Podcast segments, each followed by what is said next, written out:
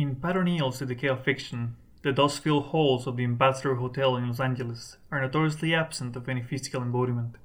The golden days of such a monolithic icon of Hollywood's self-perceived grandeur are long gone. Creeping camera pans and long dolly-ins emphasizing a crumbling carcass, barely standing on its historical foundations. Nevertheless, wearing its disheveled frontages and desolated premises, the old hotel's inhabitants don't seem to fret or even notice the dismal state of the building. Like a typical haunting, the emanation of decades past ends up cloistered between the outdated decor. In this instance, the unresting spirits are not those of grieving souls, but rather the specters of our collective memories of the moving image. Blonde darlings in cocktail dresses and square jawed men rocking trench coats exchange quippy one liners in thick transatlantic accents, oblivious to their surroundings or the changing world outside. All the glitz and make believe lessened by the fact that what's in front will probably never be again. Such, the barren structure whose mythology O'Neill so precisely evokes is not terribly different from the projection each one of us has of our old movie theater reference closed during the coronavirus pandemic. Instead of invoking a general legacy of the art form, these spaces are filled with communal and even personal memory. It's true that the films themselves avoid totally fading away by mutating, given the contemporary methods of consumption. However, some of its essence is invariably lost when lifted out of their inherent environment and switched to the fallacious comfort of the phone screen. The act of cinema going was always conceived as something akin to a willing exercise in submission. Traditional social behaviors are bypassed, and for 120 minutes, give or take, the senses are held hostage by what the screen radiates. As famously presented by Dziga Vertov in his seminal Man with a Movie Camera, the natural endpoint of a film's quest never really stood apart from its origins as a traveling funfair novelty. It's only when the lights are dimmed and the multiple faces present get transfixed into an almost magical display in front of them, that the possibilities of the art form really come to shine. In this Soviet landmark, phantasmagoria exudes from the idyllic excitement coming from the idea of motion pictures as a great popular spectacle, naturally drawing from one of the medium's most prodigious periods of creative effervescence in the 1920s. Those are the kind of days that the decay of fiction seems to pine for, with its nostalgic grasp to recollections lingering in the material world Unfortunately, no matter how inscribed the images are in the collective unconsciousness behind a physical space, they still suffer from its degradation. These are the fragments that belong to a type of filmmaking innate to the big screen, and without it, their temporal vulnerability comes to the forefront.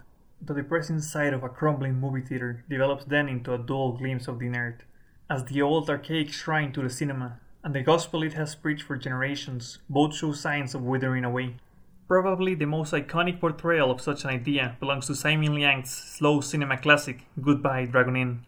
With an already established career showcasing inner spiritual turmoil through time stagnation and negative space, the Taiwanese maestro decided to switch his focus from the expressive visage of his muse Li Kangsheng to the filthy seats rotting away in Taipei's soon to be demolished Fuho Theater.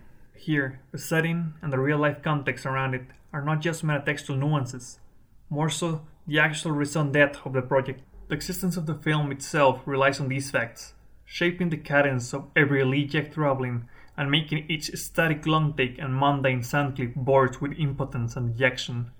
Romantic reminiscence is thrown out of the window as Tsai perpetuates the immanence of a dead entity in real time and with matter of factness. The lights are turned on one last time as credits of the King Hu classic that the title refers to roll unceremoniously in the scatteredly populated theater. Unaware, the moviegoers have just witnessed the last living breath of an iconic urban space for culture, and simultaneously of a previous understanding of an art form. What happens afterwards is really of no interest to Goodbye Dragon Inn. Tsai's contribution lies in sculpting the old art house in time, acknowledging its demise, yet at the same time making sure its memory is kept as a register of what once was, and exploring the idea of viewership as the final piece needed for a work of art to really exist in the world. Lisandro Alonso Fantasma goes even further. The Argentine director is Nixon Argentino Vargas, as he attends a virtually empty screening of their previous collaboration, Los Muertos. Bureaucratic sounds of printers and telephones occasionally erupt the room and mesh with the rural atmosphere of Los Muertos, while the camera invasively centers Vargas' stoic demeanor as he sees himself on screen. With no need to directly quote back, Alonso makes a potent case of the beer as auteur, just showing the intimate and unique relationship built between man and film when left to the mercy of an obscure room, even in the case of the Grand Sala Lugones in Buenos Aires. It still takes a pair of eyes glued to a screen in order to maintain the foundations of the edifice, so what's left when nobody's watching? In many ways, it's a natural cycle of things. Catalan communications academic Xavier Romero cites art historian Elie Faure when mentioning how the architectural opulence of early century cinemas took the role left by churches when Nietzsche brought upon the death of their deity. Something else has now replaced the belief of the sacred nature of cinema, making the temples erected to its name a blatant anachronism.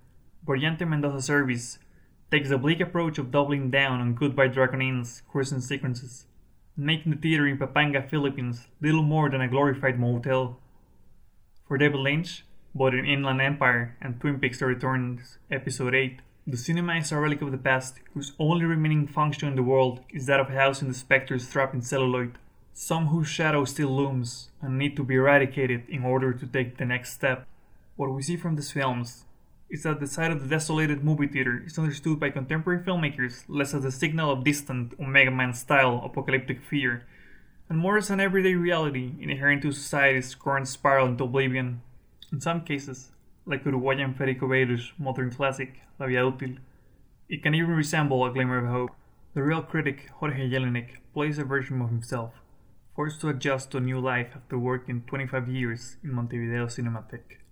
Knowing of the nature of cinema as an art marked by a trajectory of successive expulsions and reinventions, from silent to talkies, black and white to color, Academy ratio to cinemascope, film to digital, the film casts no doubt about the notion of it eventually finding a new way of molding and maintaining its essence. What it does put forward as something that needs to happen is a transformation of the viewer, since, paraphrasing Godard, the only possible story in cinema is introspective one, experiencing art as a personal moment. In La Vida Útil, the closure of the Cinematheque is seen as a big nostalgic landmark, and concurrently, it also means opportunity. Be it the potential love story of Jorge, or the rebirth of a medium from its ashes. The power of absence is showing us that once we come to nothing, we have everything. It only remains for us to determine if we want to take those scruffy rooms and crumbling walls to erect the same altars again, or find a way to build something new from them.